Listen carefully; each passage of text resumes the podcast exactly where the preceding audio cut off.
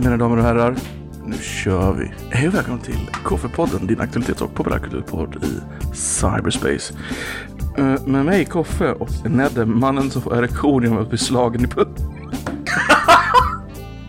Alltså, det där, det där är verkligen så en teaser inför, eh, vad heter det, avsnittets uh, absolut mest viktiga ämne. Um, här kommer ni bli... Den interna ja, kärnan.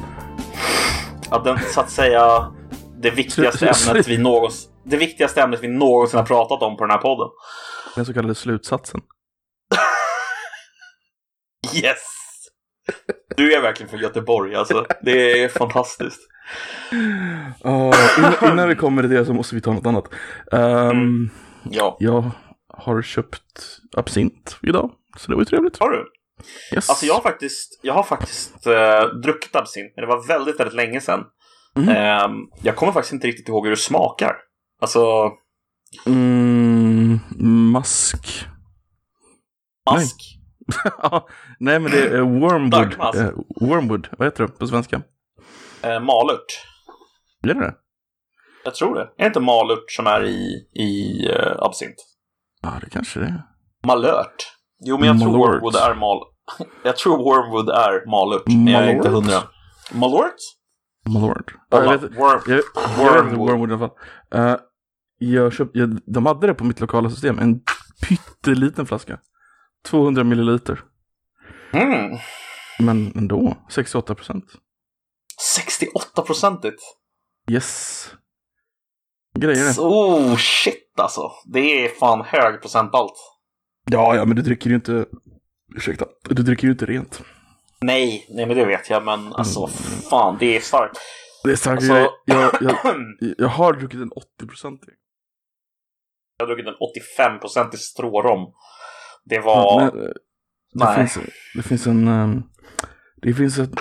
Vad fan kallar man det? Det finns ett inneställe i Göteborg. Som har flera mm. barer.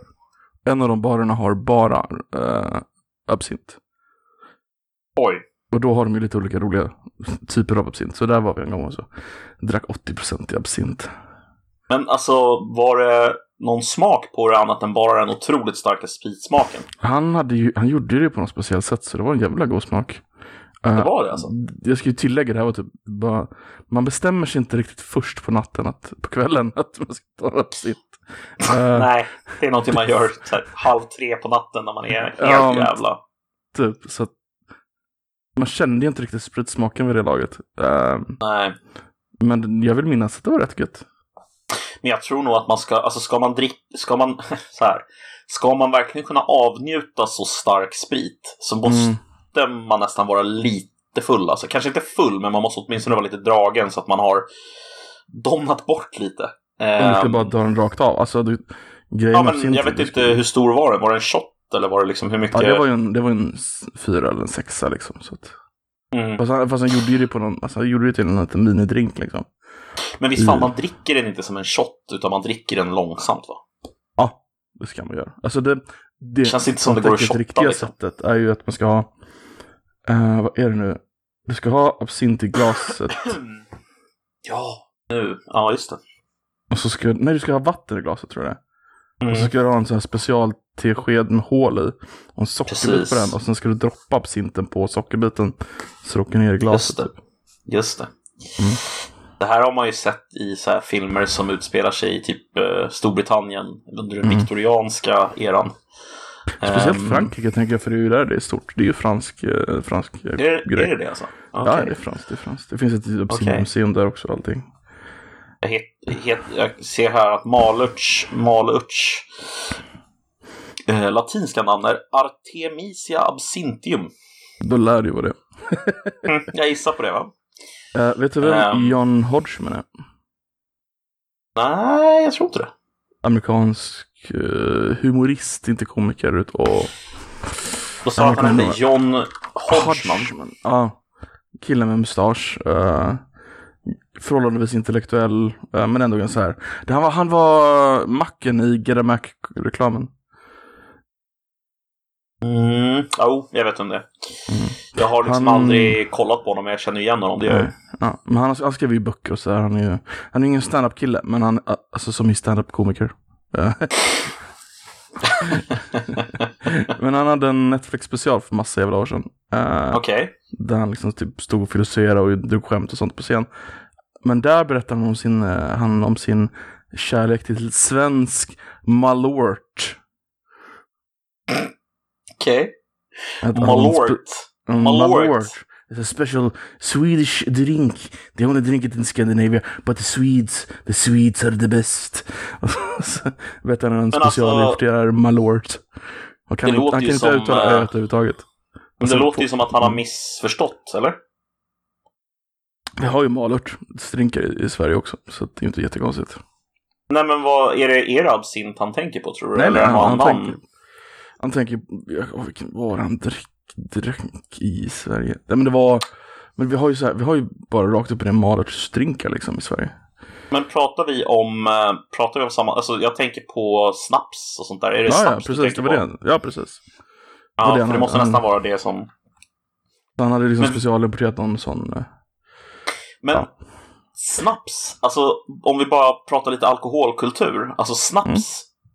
snaps. Min, min, min bild av snaps är att det är ett eh, ganska internationellt fenomen, men att det har sitt ursprung ändå någonstans i typ ja, norra Europa. Inte nödvändigtvis Sverige, men alltså Det är ju tyskt. och så har spridit sig.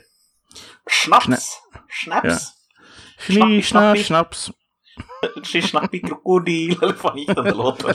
Ja, men det gick något så här. Schni, Schni, schna, schna, schnapp. snappi. Das kleine Krokodil. Just det. Bangkok. Nej, men jag tänker på, jag tänker på, alltså det är som du säger, det måste ju, Mm. namnet är i alla fall tyskt, men jag tänker liksom kulturen kring snaps, alltså hur det dricks. Vad tänker och... du? Alltså, du tänker bara som små shot- shottar då, eller? Eller vad tänker du när du säger Ja, snaps? jag tänker, jag tänker liksom att man, eh, att man sjunger, jag tänker att man liksom ställer upp det i glas, väldigt små glas då, fyror eller sexor. Um, Mm. För, alltså jag, jag föreställer mig till exempel att om vi tar ryssarna som exempel, de dricker ju vodka liksom generellt. Ja. De dricker ju inte snaps som jag förstått Istället för vatten liksom. Istället för vatten, ja precis. Ja. Nej, men jag menar alltså de, de konsumerar ju sprit i en enorm mängd, men det är ju inte samma, alltså jag vet inte, de sjunger kanske inte lika rituellt kring Det finns ju, jag tror inte det finns något land som har alkohol som inte har alltså, eh, dricksånger liksom.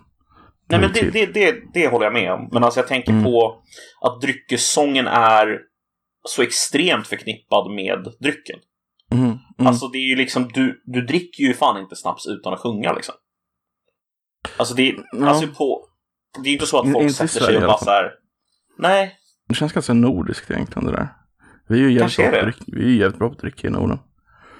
har du någon, eh, har du någon riktigt bra snapsvisa by the way? Uh, Helan går. Jag har en jävligt bra annars. En Jag finsk. har, uh, en finsk, ja men kör du då. Jag har en jättedålig annars. Ja, den här finska går så här. Och nu. Ja, nu. Det är som Jag den tycker den är bra. jättedåliga när man var student. Så man satt på sittning och så bara ställer sig någon och bara åh Och så börjar alla fortsätta. Åh, portskål! Så dricker man upp. Ja jävlar. Alltså, alltså, alkoholkultur är ändå... Alkoholkultur är speciellt alltså. Ehm, kulturen kring alkohol tänker jag. Ja, just det. Men jag, jag kan dra den här jättedåliga som jag har hört ganska länge. Om du vill höra. Ja, absolut. Eh, den är ganska lång dock. Men du får höra den Bara ändå. Eh, jag är en liten underlat som får så dåligt med mat. För de jag bor hos, för de jag bor hos är så snåla. De ger mig fisk varenda dag och det vill jag rakt inte ha. För jag vill ha brännvin och gorgonzola. Hej! det var ju bra ju. Det var ju fan en... Uh, ja, brännvin och gorgonzola, det är... Ja, ingen dålig kombination faktiskt. Då skulle man vara nöjd. Men på tal, på tal om alkoholkultur så har ju svenskar något ganska unikt i världen. Vi har ju snaps, nej punschverandor. Punchen var ju vår nationaldryck ganska länge. Det är så. Fan, det här, det, här, det här får du berätta för mig om. Det här känner inte jag till. Jag vet Du ju att det finns punschverandor och sådär, men alltså... Tell me. Eh, ja... Vad vill du veta? Nej, men alltså, Alltså, det vet var- du ungefär när, alltså, när började det liksom och när tog det Eh, slut? på slutet av ehm, 1800-talet kan man säga. Mitten av Mm. 1800-talet så- så började man bygga stora verandor i Sverige. För det blev liksom populärt. Det var en del av den, alltså den här folklusten som började komma då. När folk hade pengar för annat än bara ren överlevnad liksom. Ja, just det. Sverige, var, Sverige var ju jävligt fattigt jävligt länge, men på ja, 1800-talet kan vi säga, det blev, blev ju riktiga människor. Uh, och då byggde vi verandor och då var det väldigt populärt att ha en punch efter, efter uh, maten, efter kaffet, äh, till kaffet. Och då skulle ja, den tas på utomhus, så man skulle byta miljö och då blev det kallades de här stora verandorna när man kunde sitta och prata med varandra, de kallades punschverandor. Det var ganska vanligt att folk hade en liten mysig punschveranda. Fan. Fan mysigt. Men det, det, känns också väldigt rituellt. Alltså sådär, mm.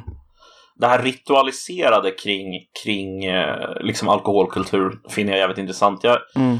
kan ha berättat det här förut, men min farfars far eh, hade ett slakteri i, eh, vad fan heter det då? Slakthusområdet i, eh, vid Globen i Stockholm. Mm. Och eh, han bodde precis eh, i närheten där och hade både slakteri och en delikatessbutik. Så han, mm. han hade alltid gubbröra. och det här, det här måste ju varit någon gång på typ så här 50-talet kanske, 60-talet.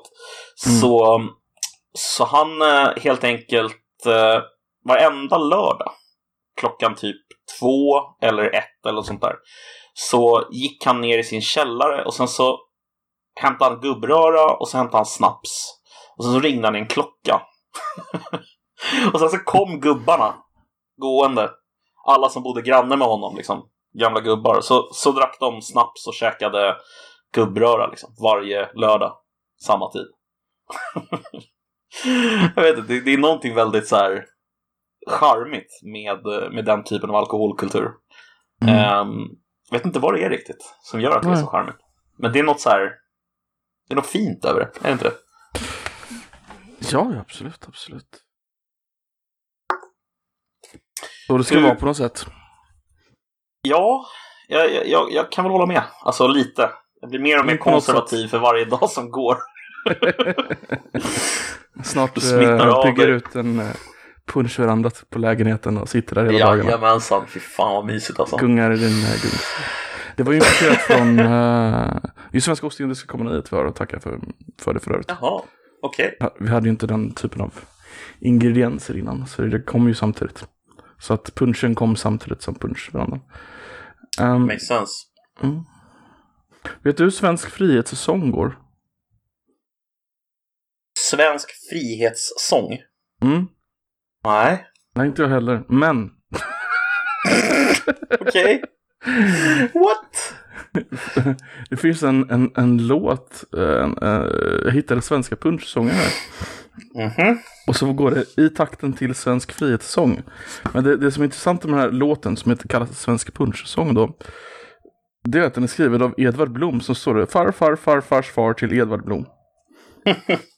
Sen har en farfars farfars far som heter Edvard Blom som redan då började skriva om eh, punschen. Jag är fan inte förvånad alltså. Den mannen Nej, känns som att han, han har en, en anrik historia av matälskare i sin familj. faktiskt, han, har, han har ju faktiskt en egen punchdrink, eh, Edvard Blom. Punch Royal, det är ju faktiskt han som har kommit på den. Jaha. Men han är ju, visst är han mathistoriker? Är det inte så? Uh, nej, näringslivshistoriker. Näringslivshistoriker? Okej. Okay. Yes. Så när han blev känd för massa år sedan så jobbade han på Centrum för näringslivshistoria. Okej. Okay. De här privatägt. Tack för den Timbro. Tack för den Timbro. Ja, men det är väl, det är väl, det är väl, det är väl fint. Privatägda saker, det är trevligt. Jag bara gillar konceptet. Så tack för den Timbro. Jag ska säga lite till vad som helst här. tack för den Timbro. Tack för den Timbro, ja. Tack för den Benjamin Dosa. Jävla svin. Benjamin Dosa, nej. Geni alltså. Vad har han gjort nu? Uh, nej, han har inte gjort någonting speciellt. Uh, han är väl alltid lite smått kontroversiell den mannen tror jag. Um, men Vill det är väl lite svårt. om uh, den terroristknullande Sveriges radioreporten? Mm, det gör jag gärna. Terroristknullan, som vi kallar henne i uh, branschen. Alltså... Vänta, vänta, vänta, vänta. Vilken bransch då? Och hur ofta i, måste... I journalistknullarbranschen.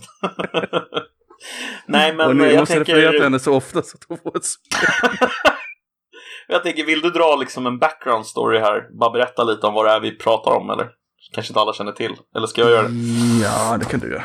Om du känner för det. Ja, men i det här fallet så är det så att... Eh, Jag måste bara fråga en, en editoriell fråga. Ska vi säga hennes namn eller inte? Eftersom du läckte. nej, det tycker jag inte vi ska göra. Faktiskt. Okej. Vi kan säga att hon är 32. Vi kan säga att hon är 32. Vi kan säga att hon eh, är väldigt lätt att ta reda på vad hon heter, ifall man vill göra det. Ehm, men det var så här. Ehm, Abu Rad, Gävle-imamen, eh, som skulle utvisas, hans son, eh, som också var eh, dömd till utvisning eh, på grund av att eh, Säpo hade helt enkelt kommit fram till att de var säkerhetshot mot, eh, mot Sverige. Eh, det var det här som skedde, jag tror det var i oktober någon gång förra året, typ september kanske, 2020, som eh, det här diskuterades som mest, eller om det var 2019. Kommer du ihåg om det är 2019 eller 2020? Jag tror det var 2019 för de var ju ihop under liksom, den stora delen av processen. Ja, just det. Ja, men det, det stämmer. Ja. Det var nog 2019, ja. Men, men det som var grejen var i alla fall att eh, den här snubben då, han, eh, han var anklagad av Säpo för att vara ett säkerhetshot. Och man försökte utvisa honom, men det gick inte. Och hon fick uppgift att skriva artiklar om det här. Och eh, började då, in, hon inledde då en kärleksaffär med eh, den här, eh, den här snubben då, Aburads eh, son. Och ehm, Eh, när det här kom fram så, så eh, avgick hon, eller hon sa upp sig. Vilket såklart inte stämmer. Alltså hon fick gå, men mm. hon fick göra det på ett sånt sätt gissar jag så att hon kunde säga upp sig. Mm. Men hela grejen, vad det här handlar om, det är ju att SVT eller Public Service Sveriges Radio. Och Sverige, eller Sveriges Radio. Det var där hon jobbade. Ha, jo, hon jobbar på Ekot, va? var det inte så? Mm. De har alltså inte eh, gått ut och eh, gjort någonting med hennes artiklar. För de menar att artiklarna speglar verkligheten och att de är liksom above the board. Så, så, så, här, alltså, de, de var ihop jättelänge, de, de kan till och med vara ihop fortfarande. Och under mm. den tiden så, när han var utvisningshotad av Säpo för ett säkerhetshot, så fortsätter hon att skriva artiklar i hans försvar i Sveriges mm. Radio. Och Sveriges Radio då eh, efteråt väljer att, ja men de är, de är okej. Okay. De, de här behåller mm. vi. De här behåller vi och vi, vi gör inga ändringar liksom. Nej, vi, men det som är mer intressant också är att de säger ju ingenting officiellt att det här har hänt. Utan de låtsas som inget i ett halvår till någon alternativ media, jag kommer inte ihåg vilken, eh, får reda på det. Exakt. Och eh, alltså på något sätt så är det ju liksom symptomatiskt för att man inte ser bjälken i sitt egna öga tycker jag. Att de inte mm. fattar att det här är kontroversiellt det vill säga att precis, överhuvudtaget ha de här artiklarna ute är ju bara helt vansinnigt. Alltså det är sjukt. Ja, Vad håller de på med? Att det är så svårt. Alltså det, alltså det här är ju någonting som. Hade den här killen varit en nazist så hade de ju sett det.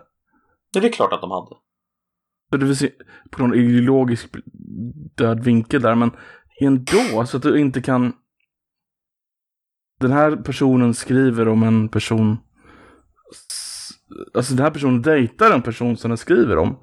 Och mm. försöker använda våran medieplattform i dess försvar. Alltså bara, mm. du kan ju skita i vad personen har varit anklagad för eller skyldig för. Alltså bara där, där är ju ett problem. Alltså personen skulle kunna vara skyldig till skatteföringsbrott liksom och vara fem mm. kronor sen på skatten. Och du skulle använda Sveriges Radio och göra massa 15 artiklar om varför det är dåligt att betala hela din skatt liksom. Då, ja, ja, då, då hade ju folk sett att, de hade ju sett att det var ett fel på en gång. Men nu är det så här, nej men han är bara utvisningshotad för liksom att han kanske är en terrorist. Det gör ingenting. Då är det ja, okej okay, liksom. Det är någon, det är någon, det är, det är någon död vinkel där som du beskriver. Alltså jag vet mm. inte om det... Alltså jag... Jag tänker på... Eh, jag vet inte om du har följt den diskussionen, men den är också an, anknuten till det här. Och det är, har du sett, du vet vem Magnus Ranstorp är va? Mm. För de som inte vet så är Magnus Ranstorp, han är terrorforskare på Försvarshögskolan och han, har, han är docent. Det vill säga han har två doktorstitlar, eller han har, tagit, han har, han har disputerat två gånger. och eh, den här killen då, han, eh, han, han, fick uppgift av MSB att skriva underlag för en utredning eh, om eh, svensk islamism och liknande då. Eh, och eh, det här ligger då till grund för att man ska ta bort stödet till, eh, eller ja, det diskuteras att man ska ta bort, ta bort stödet för Ibn Rushd, den studieföreningen. Eh, Mm. Och då har du ju då eh, Broderskapsrörelsen, eller Tro och Solidaritet som de heter idag, som är helt jävla vansinnigt störda alltså. Socialdemokraternas Tro och Solidaritet. Socialdemokraterna har en liten grupp, eller rörelse, eh, som består av personer som Ulf Bjäreld, ehm, ja, en annan snubbe som jag inte kommer på namnet på nu, men det är väl de, han är väl den mest tongivande kanske. Eh, han sitter Mm. alltså i eh, Men- men eh, gör verkställande... Eh, jag kommer till det. Det är en av de större, så att säga, föreningarna inom Socialdemokraterna. Det är ju en föreningsrörelse. De har ju massa föreningar. Alltså, du har ju till exempel, vad heter Reformisterna är ju en, som exempel. Eh, Tro och solidaritet är en. Och Tro och solidaritet har funnits väldigt, väldigt länge. Eh, men de togs över någon gång. Eh, av liksom eh, kulturmänniskor som liksom har en tolkning av världen som är att ehm, ja, men ungefär all typ av eh, diskussion om islamism är islamofobi. Och eh, de har ju precis exakt samma beteende som, som vi pratade om med eh, eh, vad heter det, det som Sofia Lövenmark på Doku eh, gick ut med här i veckan. Det som vi pratade om nyss då. Eh, om den här eh, terrorist, terrorist, terroristknullaren, terroristknullarjournalisten då. Ehm, vad skulle jag med det här? Jo, jag ville komma till att eh, det är verkligen ett, eh, ett problem som jag tycker, tycker mig se ofta i vårt samhälle. Att det är Mm. liksom det är på med skygglapparna så fort som eh, man börjar, börjar diskutera det här ämnet i, i vissa kretsar. Och det, jag vet inte varför det blir så, men ja, jag Ja. föreställer mig att det har någonting att göra med att man, eh, man gör någon slags intersektionell analys. Mm. Ja, men det måste ju vara det. Alltså, är, det, är det så enkelt att det här är en utsatt grupp i våra vithets... Och där de primärt inte då? Liksom, är, är, det primärt Mm. någon slags sån där grej? Eller vad är det som gör att de har sån, sån vurmande för just den här gruppen?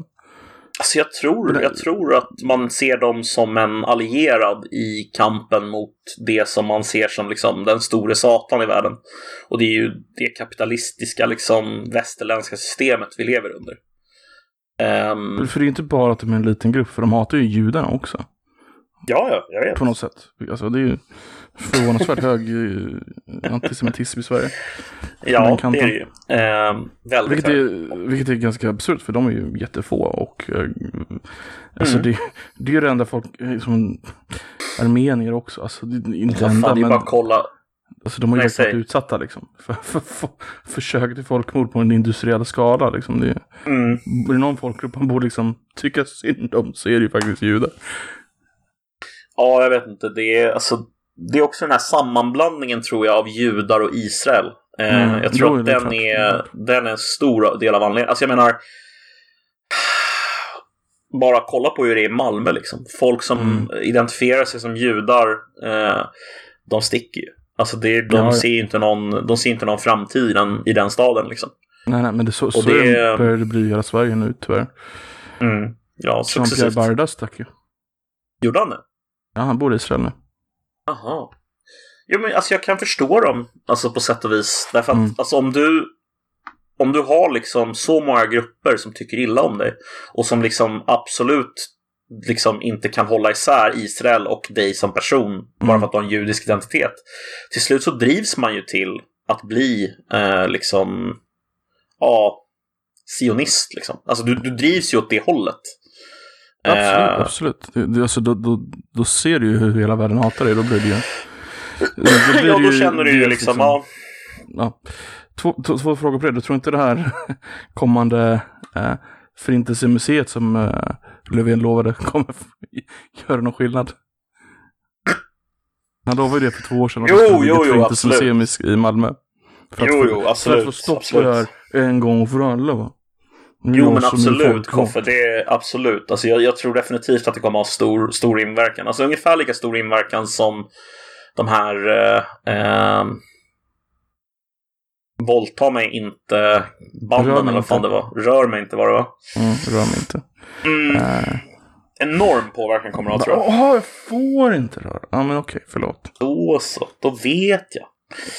Men om Nej, jag, det är lite... Det är lite... jag bara slår det lite då? Men, men, Nej, men det är jag, helt jag, tycker, jag, tycker, jag tycker man sätter fingret på, på hur udda det är när man gör som du gjorde. Alltså när man säger så här. Om det hade varit en nazist Mm. åt andra hållet. Alltså om det hade varit en nazist som hade liksom legat säga med att det är, liksom, de är diamet- alltså det är någon slags diametral motsatthet mellan att det är liksom de två världsideologiska polerna, nazism och Nej, islamism. är, alltså men liksom, absolut inte. Men det sätter Mm, fingret på ja, så absolut. tydligt att man liksom direkt när det är direkt när det är någonting som är anstruket till så att säga ehm, ja, nazism eller rasideologi eller Mm, sådär, då, mm. då är det väldigt lätt att se liksom att nej men det här är ju fullständigt jävla orimligt och det här kan vi inte ha kvar. jag, jag skulle vilja ändra på det, jag vit rasideologi. Skulle det vara någon slags Black Ja, Lives ja. eh, Matter-grej, liksom sådär. Alltså, Ja, just det. eller, eh, Då är det svart, okej. vad, nej, det- vad heter det på svenska? De har ju sådana här eh, rasseparatistiska forum för svart överlägsenhet det. eller sådär. Då, då hade det liksom Black varit, coffee. Ihåg Ja, Black det- Coffee? Ja, precis. Nej, men då hade det varit, då hade det också inte, då hade de också antagligen låtit det stryka med liksom. Ja, men det, det, det är fascinerande. Alltså att de Mm. inte själva inser att... Alltså, jag, jag hörde en jävligt rolig eh, take på det där idag. Alltså 10% av eh, public service budget borde gå till att granska public service. Oj, det är mycket. Det är mycket, men visst var det en jävligt skön eh, take? Ja, men absolut. avsätt, avsätt så mycket pengar, ge det till alla tidningar eh, som eh, redan idag får stöd. Liksom. Mm. Och de ska liksom ha minst en eller två personer som bara jobbar med att granska eh, public service. Alltså jag hade tyckt att det var helt fantastiskt. Då kan jag nästan vilja ha kvar public service. Det blir en Ehm. sjuk hård granskning. Å andra sidan, med tanke på hur mycket SVT är ju Sveriges största produktionshus just nu. Ja. Alltså, eh, TV4 krymper ju. Det finns ju inga Mm. pengar. Alltså, TV-branschen krymper ju i allmänhet för det finns mindre och mindre pengar där. Mm. Ehm, så TV4 var ju större än SVT ett tag, men de är ju mycket mindre nu. Mm. De har ju nästan halverats under corona för övrigt. Jag har förstått. Oj. Jävlar. reklaminte- reklamintäkter pratar vi då. Inte, inte liksom Ja. produktion, utan reklamintäkter. Mm. Så att... Medan SVT är ju helt liksom inflation så allt sånt där. De klarar sig, de kommer alltid vara lika stora. Så det spelar ingen roll för dem vad de pushar ut. Nej, lite så är det ju. De, eh, jag förstår liksom inte hur man någonsin ska kunna ändra på deras... Alltså, det är ju uppenbart för mig i alla fall att de framar saker. Ehm, och att de har en väldigt specifik framing. Jag Då det komma till rätta med det. Nej, men jag tror inte det är det. Det är det som är så jävla läskigt, Koffe. Alltså, jag tror inte det Men alltså är det. inte, inte, inte 90 procent, men liksom över 50 procent tror jag de är det. Tror du det? Att de ser Ja. att liksom, man väljer vilka frågor man ställer och så här. Jag tänker på när han, Mm. eh, vad hette han som startade Kvartal? Ehm, Jörgen Wittfeldt. Hvitfeldt. Ja, just det, kvartal. Han startade om, kanske eh, inte, men Jaha, du tänker på Bulletin. Ja, Eh, nej, men eh, han skrev ju en artikel om eh, reaktionen som han och en annan journalist på, eh, på P1 fick när de försökte göra en granskning av migrationsströmmar. eh, och det alltså, det var ju bara så här, tänka mig. Ja, men alltså reaktionerna var ju så här, varför ska ni skriva om det här? Men det var inte det från andra journalister då? Nej, det var, eller ja, jo det också. Men det var primärt från ledningen som skulle liksom Okej. vara med och ta hand Mm. om hur, eh, ja, hur programmet skulle sändas och vart och när. Och, och de fick ju mer eller mindre motstånd i varje liksom, instans. Ja, men Eh, det förvånar mig inte alls. Det är inte så Nej, inte mig heller. Nej, men det, är- det är ju fortfarande internt. Liksom, att den, den, sitter- de är blinda för sin egen eh, blindhet, så att säga. Jo, men alltså det som är intressant med det där för mig är ju att alltså man... Det är så uppenbart på något sätt att de har en bias och att Ja. de inte kan låta bli och liksom... De förstår liksom inte. Så, men varför ska, varför ska det här granskas? Va, va, va, va, vad, ska det, vad ska det tjäna till liksom? Eh, Mm. Spelar du inte liksom eh, främlingsfientliga rörelser i händerna och du vet, bla bla, bla bla. Mm. Jag kommer ihåg när han... eh, Ja, vad fan heter han då? Eh, den där roliga juden. Um, Sasha Baron Cohen. Nej, svensk. krigen. Ehm, Aron Flam. Aron Flam. Ja, precis. Han, han berättade i sin podd eh, hur det var att göra ett tv-program på SVT. Eh, och Mm, det, var, ja, ja, det har jag hört. Mm. det, var- det var ju så klockrent, för han, han skulle göra någon sån här granskning av typ feminism eller sånt där, tror jag det var. Eh, så bara så hade han typ producerat hela programmet och då kom de fram till att nej men det här, det här kan ju inte sändas. Och på sättet han fick det att sändas, det var att sitta i den där kommittén och påpeka hur alla andra kränker honom. Och att det är liksom inte riktigt okej att, han, att han får ångestkänslor när de kritiserar honom på det där sättet. Eh, innan så hade han liksom bara försökt med fakta då, så här, i flera månader. Men sen ett möte när han satt liksom och pratade med producenten om att det var liksom hur han mådde dåligt av att bli kränkt på det här sättet. Då var det inga problem. alltså. Då sände de det. Om han ville ha det. Ja, ja. Det visar ju på Ja, vad de håller det- på med. Liksom. det... Men, men det roliga är ju att alltså det är så många sådana här berättelser som finns. Alltså jag menar, det här är två Mm. stycken som vi tar upp nu, men det finns ju hur många som helst. Och då är frågan så här, fattar inte folk som, som står så långt till vänster att det här inte håller? Alltså förstår de inte det själva? Att om vi ska ha en public service som folk har förtroende för långsiktigt så måste den vara ehm, mycket mindre eh, mycket, mycket mindre slagsida i vissa frågor. Alltså de måste bibehålla någon slags neutral Hur- icke-ställningstagande position och de lyckas inte med det i alla fall. Hur var det när Reinfeldt var statsminister? Slog de åt andra hållet då? Nej. Nej. Nej, men alltså det gjorde Det de var- inte. Kanske det är någon tänker att de gjorde. Alltså att vi följer Ja. den politiska mitten. Och så just nu är mitten här för det är den som är regeringen. Ja, jo, kanske. Har du, har du följt den här killen Johan eh, Roman, eller Romin eller vad fan han heter?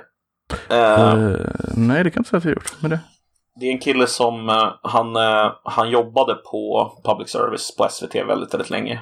Eh, och Han har ju kommit mycket stories nu inifrån om liksom hur, hur svårt det är för journalisterna att se, Mm. alltså att säga sin egen eh, bias så att säga. Det, är- det är jättesvårt alltså. Men, men eh, jag blir mer och mer övertygad om att det vi måste göra det är helt enkelt avsätta 10%. Vi ger det till Mm, alla 10% andra för att bara Skitmycket i och för sig. det är skitmycket, men det är helt rätt. Avsätt 10% typ 900 miljoner. Bara sprutsa ut det över alla tidningar som redan får stöd. Och bara så, granska SVT och eh, Sveriges Radio nu. Kör! Det hade varit fantastiskt alltså. Du vill inte anamma systemet som BBC har då? Att de har en BBC Trust som överser det hela? Alltså grejen är den att jag vet att de hade ju den här eh, de hade ju den här översynen ju på Mm. BBC och insåg att de hade en ganska tydlig liksom, vänstervinkel i många frågor. Ja. Och sen ändrade de ju det. Eh, men eh, alltså... Nej, jag tror inte det skulle funka i svenskt... Eh, alltså då hade vi redan gjort det. Är du med? Jag tror aldrig det kommer hända. Ja, alltså, alltså BBC hade ju ingen granskning fram till på 90-talet. Nej. Nej, Sen vet. fick de det här efter lite påtryckning.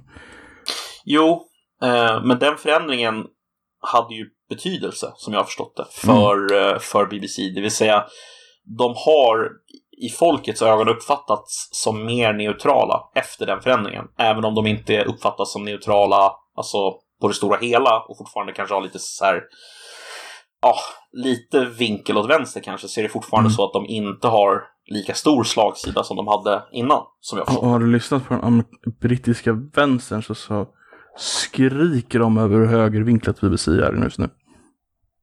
Nej, men jag kan tänka mig. Är det den amerikanska vänstern, sorry? Nej, den brittiska vänstern. Ja. De skriker att alltså. BBC är jättevinklat till höger. Mm. Jo, men så där är det ju alltid. Alltså det är, det är ju alltid en fråga. Alltså, när, du säger, när du säger brittisk vänster, menar du då Labour-vänster eller menar du Ja. vänster om Labour? Menar du Eh, kor, är det kor, kor, Corbynista-vänstern typ? Någonstans däremellan. Uh, Labour-vänstern och Kommunist-vänstern. Den Mm. som är, eh, jag tänker speciellt på han. Alltså, de går ju inte riktigt att ta på allvar känner jag. Alltså det är liksom, det är typ som om man skulle ta liksom eh, Ukips eh, alltså, åsikter på allvar om BBC. Det är så här, ja, nej, tror inte det. Owen Johnson, Owen Johnson, du vet vem det är? Uh, känner igen det. Ja, det är en sån uh, brittisk vänsterkille. En liten kille. Men jag ja. vet inte hur du upplever det, men alltså jag, jag tror ju någonstans att alltså den här outrage-aktiga liksom eh, politiska kulturen som har vuxit fram kanske de senaste fem, tio åren, alltså tydligt vuxit fram nu. Mm. Eh, den kulturen tror jag ju tvärt vad många andra tror. Jag tror att den skjuter vänstern i sank alltså. Så jag menar, kolla på valet nu. Ja men så här, kolla på valet till exempel i Storbritannien nu. Mm, som eh, Tories kommer krossa eh, Labour i. Mm. Jag ja, tror ju jag tror ju att det har någonting att göra, alltså jag har ingen bevis för det, men jag, jag, jag, tror ju att det har någon slags koppling till den här zeitgeisten som folk, alltså folk känner att så här, det finns en grupp människor som är jävligt högljudda och som tycker att alla ska tycka som dem på vänsterkanten. Mm. Eh, och folk hatar det. Alltså folk blir bara så här, men fuck you. Det är så folk känner. Eh, och det ser vi i valresultaten. Jag tror det i alla fall. Jag menar, kolla på, kolla på valet i USA eh, mellan Trump och Biden. Där Trump växte i latino, eh, liksom, eh, latino-demografin. Eh, mm. Alltså extremt. Alltså Trump fick ju typ 50% mer röster i omvalet än i första, första valet. Det är helt sjukt. Alltså, det ty- alltså jag menar, sen vann ju Biden ändå, men det är alltså så här... Mm. Eller? Det... Nej, men det tyder ju någonstans på att Tycker jag i alla fall, det verkar tyda på att det finns mm. ett väldigt starkt motstånd mot de här alltså, idéerna. Alltså idé, bland folket, alltså, så inte bland eliten. culture som vi kallar, vad tror du, och, och speglar lite här. Mm. Alltså, någonting i det är ju att folk är så jävla isolerade idag så de har liksom ingen relation till samhället i stort. Och då vill de liksom, de får, det är ett sätt att få ut en form av aggression och visa att de kan göra, mm. göra en skillnad. Och liksom, det, är liksom, det, det, är lite oskyldigt på något sätt att vara en del av typ 10 000 som sitter och skriker åt någon. Ah, bli av med jobbet, bli av med jobbet. Så är det liksom, mm. man samarbetar för att ta reda på vad den här personen som sa ett sak fel för tio år sedan. Var mm. den jobbar. Åh, oh, jag skickade mail till hennes jobb. Ah, fan bra, jag, jag gjorde det här, jag gjorde det här. Så man får en liten rush av det. Jag tror, att, jag tror inte så många egentligen tänker på att, vad de gör, utan det är någon slags desperat Nej, men alltså, jag tänker så här, jag tror, jag tror att vi har ett, min, ett mikrokosmos av det där på servern. Alltså, Eh, för att bara göra en liknelse, jag menar, vi har ju haft personer på servern som uppenbart är liksom personer som uh, är social justice warriors liksom, och tycker mm. att de vet och kan bäst. Och jag mm. tror att de människorna har en tendens att överskatta sitt eget inflytande och det blir alltid i slutändan de som får sticka för att det är alltid mm. de som är ogillade och det är alltid de som har fel. Mm. De andra vill inte ha det så. Precis. Uh, och jag menar, det, det, det är njutbart på någon nivå. Det är så det går till. Alltså det är så, här, det är så skönt att veta liksom att nej, men folk gillar inte när folk är sådär. Du, kan, du är mm. inte moral, du är inte moraliskt överlägsen. Du tror att du är det, men du är inte det.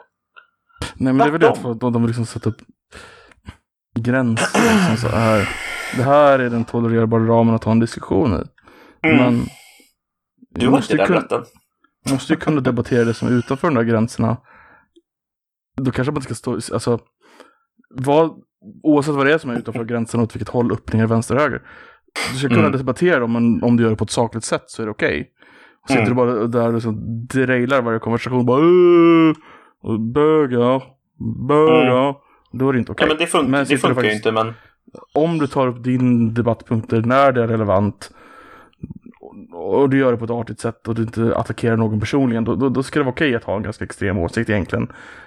Så länge det... du håller dig till en god ton och det liksom Ja men det måste vara okej okay. det, alltså, det måste vara okej okay att diskutera det kontroversiella okay saker. Det, det, du ska kunna ha den, du ska kunna debattera den. Det måste för fan vara okej att diskutera kontroversiella saker i vårt mm. land. Alltså om det inte Precis. vore okej så blir det ju för fan omöjligt att bedriva ett liksom samhälle. På, på, på lång absolut, sikt absolut. så blir det ju omöjligt eftersom alla håller käften. Mm, men det är lite det som eh, händer. När de har en åsikt. Om du ja, jag kollar på alltså, mainstream, det är ju lite det som händer. Alltså, speciellt nu för tiden, det, det, det, det är det man pratar om med framtida presidentkandidater, de, de kommer ju ha världens tråkigaste liv. För att de, Mm. de vet om du ska bli president så får du inte ha sagt någonting. Och eftersom allting är digitalt nu så lagras det. Liksom. Du, får inte, du får inte ha levt ett liv liksom. Alltså, Men jag blir, mer, jag blir mer och mer övertygad att det är en jävla papperstiger också. Alltså det är det som är Mm. grejen. Alltså de är, de är en papperstiger. De, det, det är inget läskigt liksom. Ja men de tycker någonting. Man bara, "Ja, så tycker inte jag. Kul för dig. Tyck så då. Mm. Alltså man Men behöver det- liksom inte, man kan bara avfärda dem, förstår du? Alltså så här, Mm. ja okej, tyck så då. Men du, du förstår vad jag menar, ju mer, ju mer vi lever, alltså de, de, de yngre generationen, alltså vi har ju levt hela livet online och vi har ju levt större delen av det ändå. Det Ja. finns ju ändå så här, alltså det som du kanske för 30 år sedan hade sagt i, i, i grabbrummet, då hade det inte sparats, men nu sparas allting.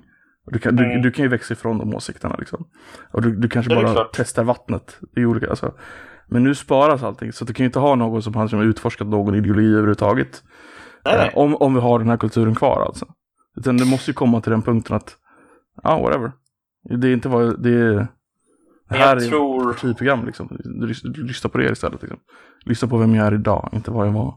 Förstår du vad Men jag jag, jag förstår precis. Ehm, Mm. Och jag, jag hoppas någonstans att vi ska nå en nivå där tillräckligt många människor inser att de har ingen makt, de här människorna. Alltså, de har ingen makt.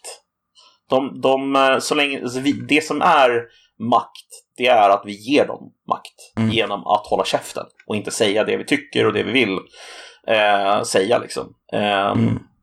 Och vad jag menar med det är att alltså, om en diskussion eller ett ämne kan uppfattas som kontroversiellt, oavsett vad det nu må vara, om det nu är transmänniskor i eh, liksom, eh, ja men som den Det är här grejen. bättre Som, att du inte ger exempel tror jag. nej men jag vill ge exempel för att, Du vill alltså, ge exempel? Okej. Ja, jag vill ge exempel. För att grejen är så här, om du tar till exempel den här diskussionen som pågår nu om eh, den här transkvinnan ska få delta i tyngdlyftning i Tokyo-OS. Okej. Det är ju en kontroversiell diskussion av självklara anledningar. Därför Mm. att alltså, man behöver inte ens förklara, det är helt uppenbart att det är en kontrovers. Liksom. Mm. Ehm, det jag vänder mig mot, det är att hålla käften i den frågan. Alltså, det är bara att säga precis vad man tycker. Man borde göra det. Så, men jag tycker att det är orimligt att en person som har biologiska förutsättningar som skiljer sig från kvinnor, Mm. även trots att den här personen har gått på hormoner, har Mm. de liksom, de har ju, personen kommer ju ha en edge. Det är ju så. Mm. Och jag menar, om den här personen vinner OS-guldet i Tokyo för kvinnor, Mm. är det, är det rimligt? Den lär ju vinna. Ja, Det säkert. Det, ja. Men jag menar, jag, jag kan känna så här, alltså om man inte kan kritisera det utan att man får liksom tillbaka så här, aha, vad är det för grumliga vatten du liksom fiskar i? Då är det så här, men Mm. vänta lite nu, ditt jävla pucko.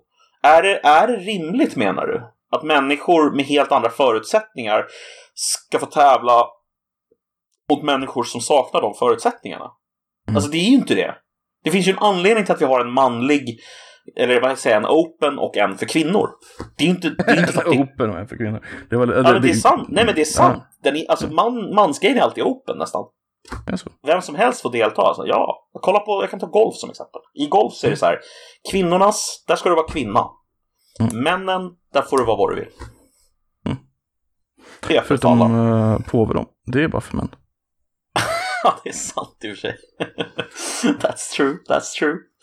Det är, Ehm, lite, det är lite kul, men samtidigt så borde det kanske finnas för killar också. Det finns ju någonting i att killar ska få umgås med bara killar också.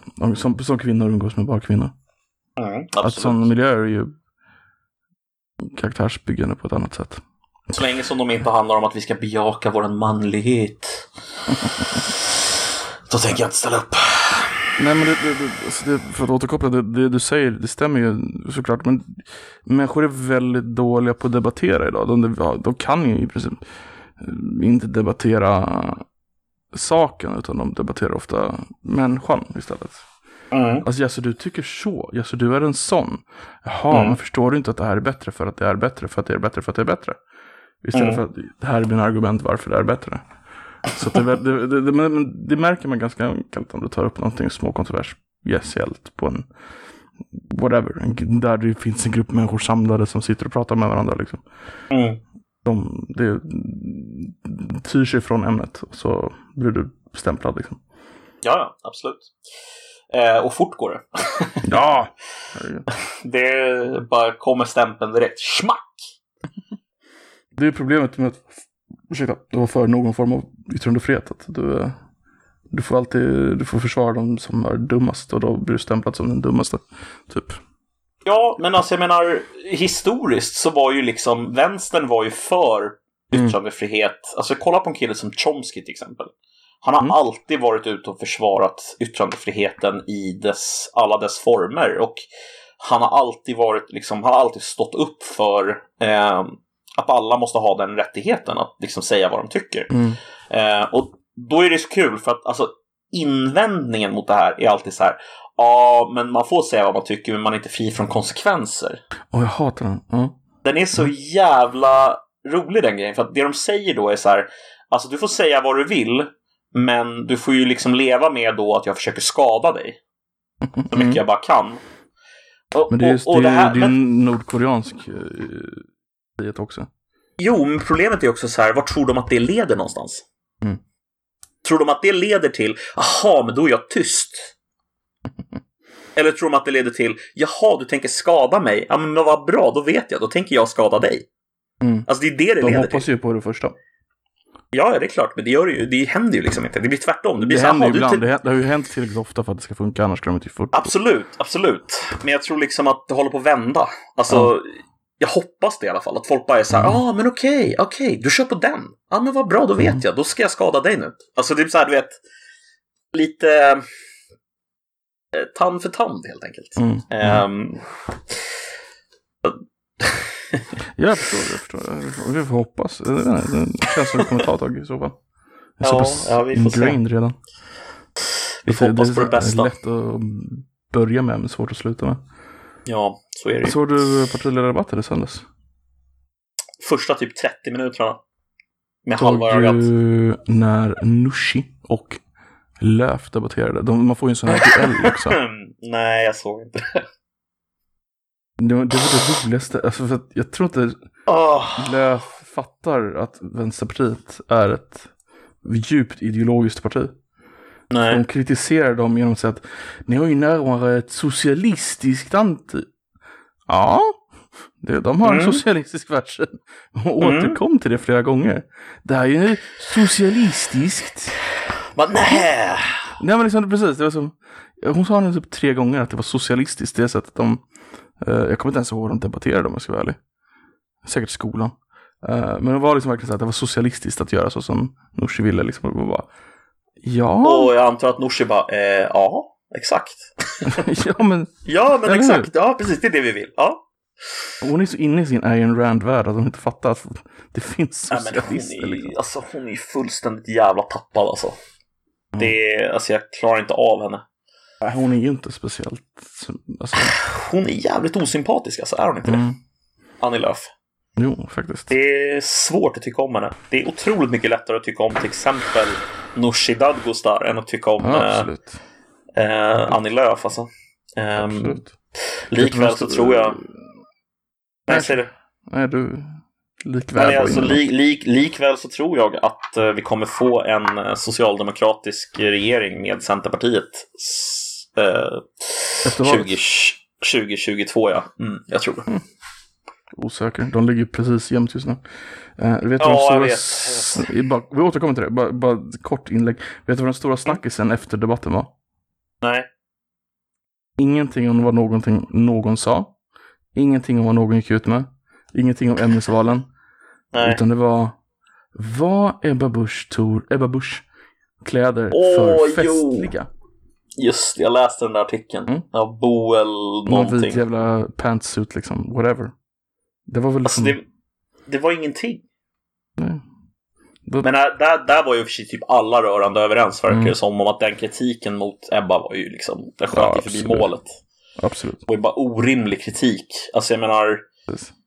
Alltså, alltså hon är ju skitsnygg, men alltså hon är ju liksom inte, hon var ju inte sexuellt utmanande klädd på något sätt. Nej, alltså nej, inte det det- minsta. Det där var ju som... Det var ju så här typisk, klädd, liksom. eh, ja, så här politikerkläder liksom. Ja, Mm. nu ska jag framstå som den allvarliga i rummet. Ja, precis. Men du, du tror alltså att eh, vi får Löfven 3 då alltså. Mm.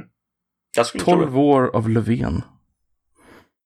Blev- Alltså, det är min gissning just nu, baserat på hur det ser ut just nu. Det kan ju ändras, men 12 år av Löfven. Herregud. Lövet. Och han har inte varit liksom en speciellt Tror i för sig han alltså, jag, liksom. tror, jag, tror, jag tror spontant att skulle de vinna en till mandatperiod så avgår han rätt snabbt i den och sen så tar Magdalena över. Jag tror han avgår efter två år, så han får säga tio år som alla andra. Ja, Pers. Persson blir typ tio år. Vem- Maggan kliver in. Maggan kliver in. I sin vita pantsuit som är lite väl sexuellt utmanande. exakt, Hon exakt. får avgå direkt. Nej! Inte den där vit... Nej! Det går inte! Du kommer få avgå! Ja men det, det är väl det bara hon som man, eller Ygeman kanske man kan tänka sig också som nästa. Men de Mm. kommer ju vilja välja en kvinna. Mm. Även om senaste gången de valde en kvinna, då gick det ju inte speciellt bra. De valde fel kvinna. Om vi säger så. Det var ju Mona, Mona Sahlin är fan inte den skarpaste kniven Nej, i eh, lådan direkt. Men Vad, vad, vad är det Göran Persson sa om henne? Tänkandet är inte hennes starka sida. Och sånt där. Ja men precis, precis. Men Moderaterna valde ju också en kvinna för massa år sedan. Hon fick ju inte ens, eh, Just det. henne testade de inte ens i eh, en riksdagsval. Nej, just det. AKB, Anna Kinberg Batra. Mm. För att hon närmar sig det SD. Mm. Vilket de nu, Nej, det är, alltså jag orkar inte ens. Alltså, det är så jävla konstigt alltså. hon närmar Är sig SD. De, de var inte redo att göra det då, men nu har de liksom, de har ju så gott som sagt att de kommer regera ihop nu liksom. Nej, inte Eller- regera ihop kommer de ju inte göra. Nej, som stödparti. aldrig. Som stödparti, ja. Ja, ja. Alltså, det är helt det uppenbart. ju Men inte regera. Alltså de har ju, de kommer De kommer, ju ta- inte, de kommer ju inte sitta i regering tillsammans med Sverigedemokraterna direkt. Det Kanske tror jag inte. Det tror jag inte. Det tror jag är är jävligt osannolikt. Alltså, Alltså, jag vet inte. Jag, man kanske har fel. Får de ihop en regering utan L då? Så kanske de gör det. L blir den där jobbiga. Så jag tror, jag tror, det, blir, jag tror det blir KD och M.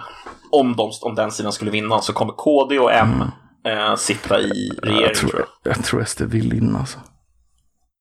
Alltså jag tror också de vill in. Men jag tror inte att de, eh, de inser nog, tror jag, att eh, det vore liksom, vad är det man säger, ett steg för långt på något sätt. Alltså, Mm. jag tror inte det hade gynnat någon på den sidan liksom. Om de skulle de sitta i regering. Att, in, att stödja partiet som inte går med i regeringen. Jag tror att de kommer få eh, det mesta de vill ha i migrationsfrågan. Inte allt, men mycket. Så jag Ehm. tror att hon, eh, har du sett Riks? Deras, te, deras te, de har ju en ung skånsk kvinna där, så pratar de om, eh, de, är ju tre, de är ju tre tjejer, så frågar de varandra vad de vill ha för i en kommande SD-ledd riksdagsregering, vad vill du ha för eh, ministerpost? Så är den bara, ja jag vet inte. Nej jo, jo nu vet jag. Återvandringsminister. alltså, wow. På sån bred skånska. Återvandringsminister. Alltså, Skåne alltså, det är ju för fan, eh, ja, Sveriges, eh, Sveriges Alabama. Men tänk dig så. De får liksom i princip allt de vill ha i, i invandringsfrågan. Det vill säga att de måste ha negativ invandring. Eh, så de måste tillsätta en återvandringsminister. Men då måste de ju göra det från någon i M och KD. Mm. Vem blir återvandringsminister? Eh, Du får inte säga Hanif Bali. Va? Ehm, Han kommer inte få en regeringspost. nej, det kommer han inte få. Ehm, Johan Forsell, säger jag. Johan fall. Okej. Mm. Fair enough. Men, men alltså, för att byta ämne bara lite snabbt. Alltså, nu har vi pratat om politik rätt länge, men vi började det här avsnittet med något helt annat. Eh, Okej. Då måste du göra, jag vet exakt vart du vill och du måste göra världens snyggaste övergång. Ja, alltså det är nämligen så här att när det kommer till politik eh, så finns det någonting som brukar kallas för storkuksaura.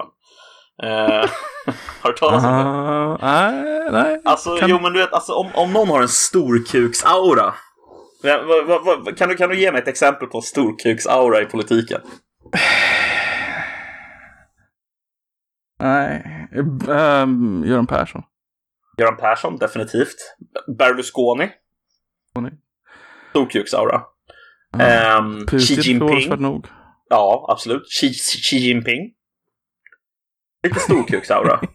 Donald Trump, lite storkuksaura. Fast han har nog rätt liten kuk, men ändå lite storkukad aura sådär. Um, poängen jag försöker göra här är att eh, det finns ett annat ställe med väldigt stora kukar. Eh, och det är porrindustrin. Um, Gillar du den övergången eller? Jag är jävligt nöjd i alla fall. Nej, Nej, okej. jag tänkte du skulle gå Eh. via typ debatten och sådär. Ja, okej, okej. Ja, nej, nej jag, jag gjorde så gott jag kunde med det material jag hade, va.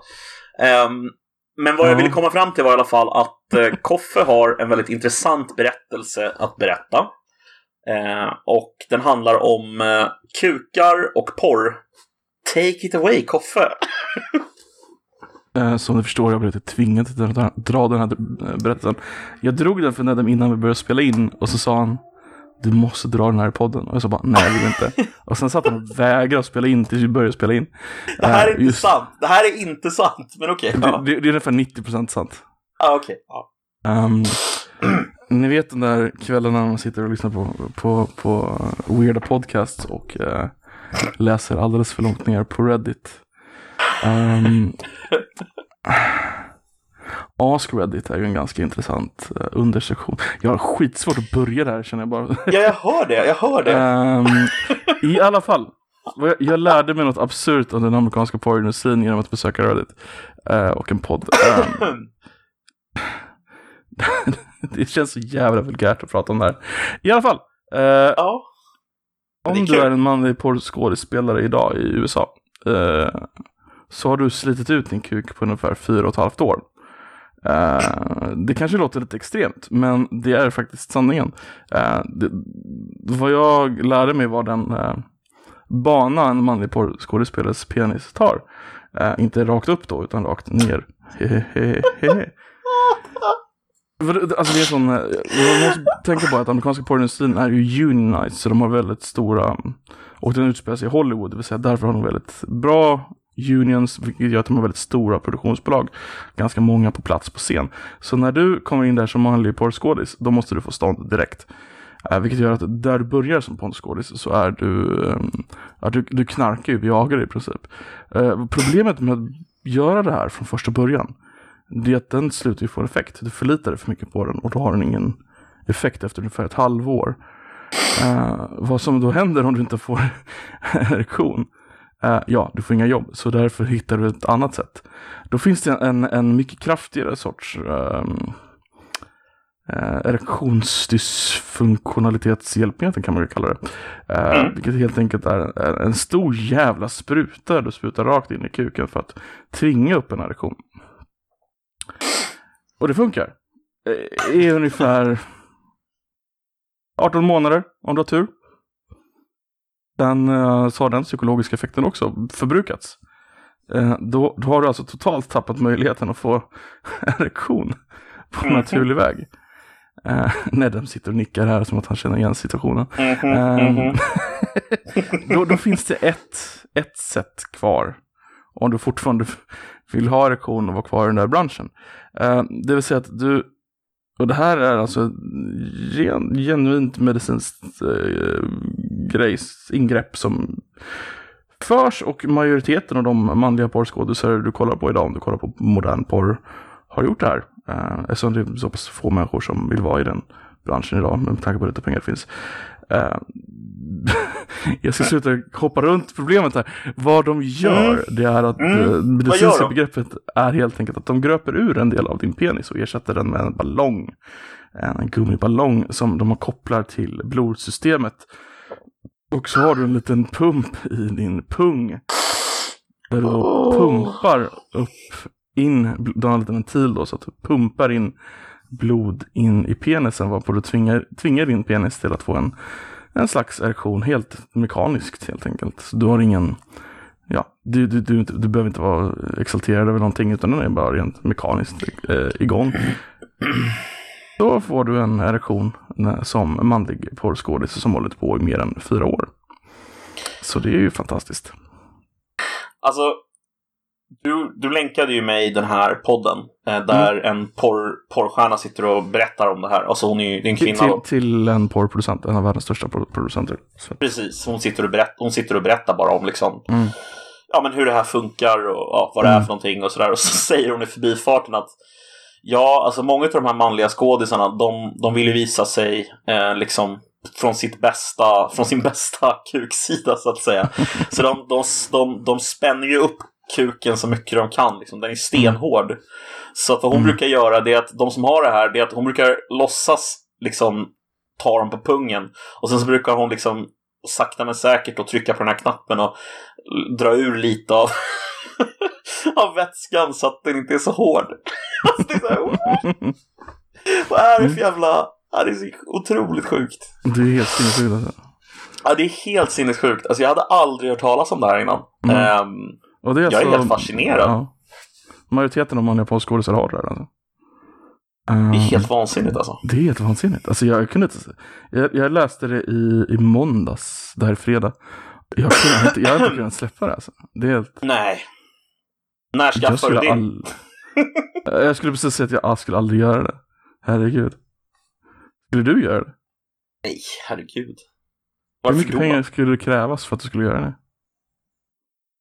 Inte så mycket ändå. alltså, alltså, några miljoner kanske. 60, Sånt. 600 000 om året? Lätt. Hade lätt gjort det för de pengarna. Okej. Det är tydligen vad en manlig porrskådis tjänar ungefär. Enligt, i den, enligt den podden. Jaha. Så cirkus en 100 000 dollar, lite mindre än 100 000 dollar om året typ. Nej, 60 000 dollar om året. 60 000 dollar om året, okej. Inte 600 000 Ja. kronor. Men jag hade nog fel på, jag, jag har tänkt 10 kronor hela tiden. På dollar. shit, jag Men trodde den har de- gått ner. Jag visste att de inte tjänade lika bra som kvinnorna, men jag trodde fan att de tjänade mer än 60 000 dollar om året alltså. Det är Mm. inte bra. Nej, men vem, vem För att ha en på dem? helt jävla icke-funktionell penis som du måste Mm. pumpa upp liksom. Det är, vet inte, Ja, det är, alltså det, det är det, det, högt där det är liksom permanent ändrar ditt sex. det är ett högt liksom. pris att betala alltså, på något sätt. Du inte kan all, eh, ja. Det kan inte vara så kul liksom. Nej, inte, kan det fan inte vara. Men jag, Alltså, jag inte skulle vilja... kul- Nej, kör. Nej, säg du, säg du. Jag tror, jag tror inte det är så kul att vara manlig porrskådis överhuvudtaget. Nej, jag tror inte jag heller faktiskt. Jag tror bara det är en otrolig jävla massa press. Ja, Kanske om du hittar typ någon tjej på typ Onlyfans som vill ha någon kille typ sådär. Men då är det ju mer som att man har knullkompis med någon ofta. Med, Mm. med en kamera hit. ja precis. Men, men alltså göra det sådär industriellt. Nej, Nej. det är nog ganska hemskt. Ja, Jag tror det också. Jag tror inte att det är så jävla kul. Alltså det är... Jag tror att man måste nästan vara nymfoman eller alltså någon, ha någon Mm. slags, eh, alltså, något fel måste man nästan ha tror jag. För att tycka bara, mm, ja men varför inte? Det här är ju nice. Men ja, Det finns ju de som uppenbarligen gillar det. Men, ja. ja uppenbarligen gör det ju det. Ehm, och jag menar om man är villig att operera in en liksom, eh, en slang med liksom, eh, ja, nej då, ja, vad ska man säga till det liksom? Mm. Men det, det hon sa- sa om att hon liksom klämmer på pungen för att få den, sin preferabla storlek. Har man gått till den punkten där man liksom måste ha en jävla pump. Det klart man pumpar upp den till max liksom. Varför skulle man inte göra Ja, det är det? klart. Ja, det är klart. det hade ju vilken man som helst gjort, herregud. Det kanske är det som är problemet också. Det kanske är därför det går till den här graden. Ah, ah, shit. Skulle du ha Alltså- svärtfäktning med den? Om du hade en? Ja, absolut. Absolut.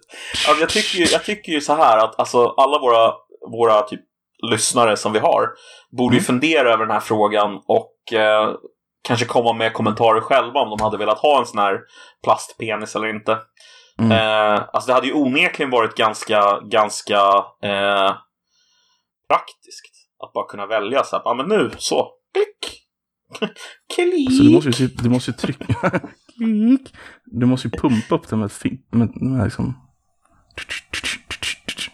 Alltså förstår du vad sjukt, förstår du vad sjukt det måste se ut? Om du så här, du, du ställ- ställer dig och så liksom pumpar upp pungen och så ser man kuken bara... Wah, wah, wah. Svajar till lite varje gång. Så där. Jätteroligt! Jag tycker, det, är en tycker, sån... eh, gangbang-scen så du har typ tio killar som står på rad. där. Ja, just det. Push, push, push, push.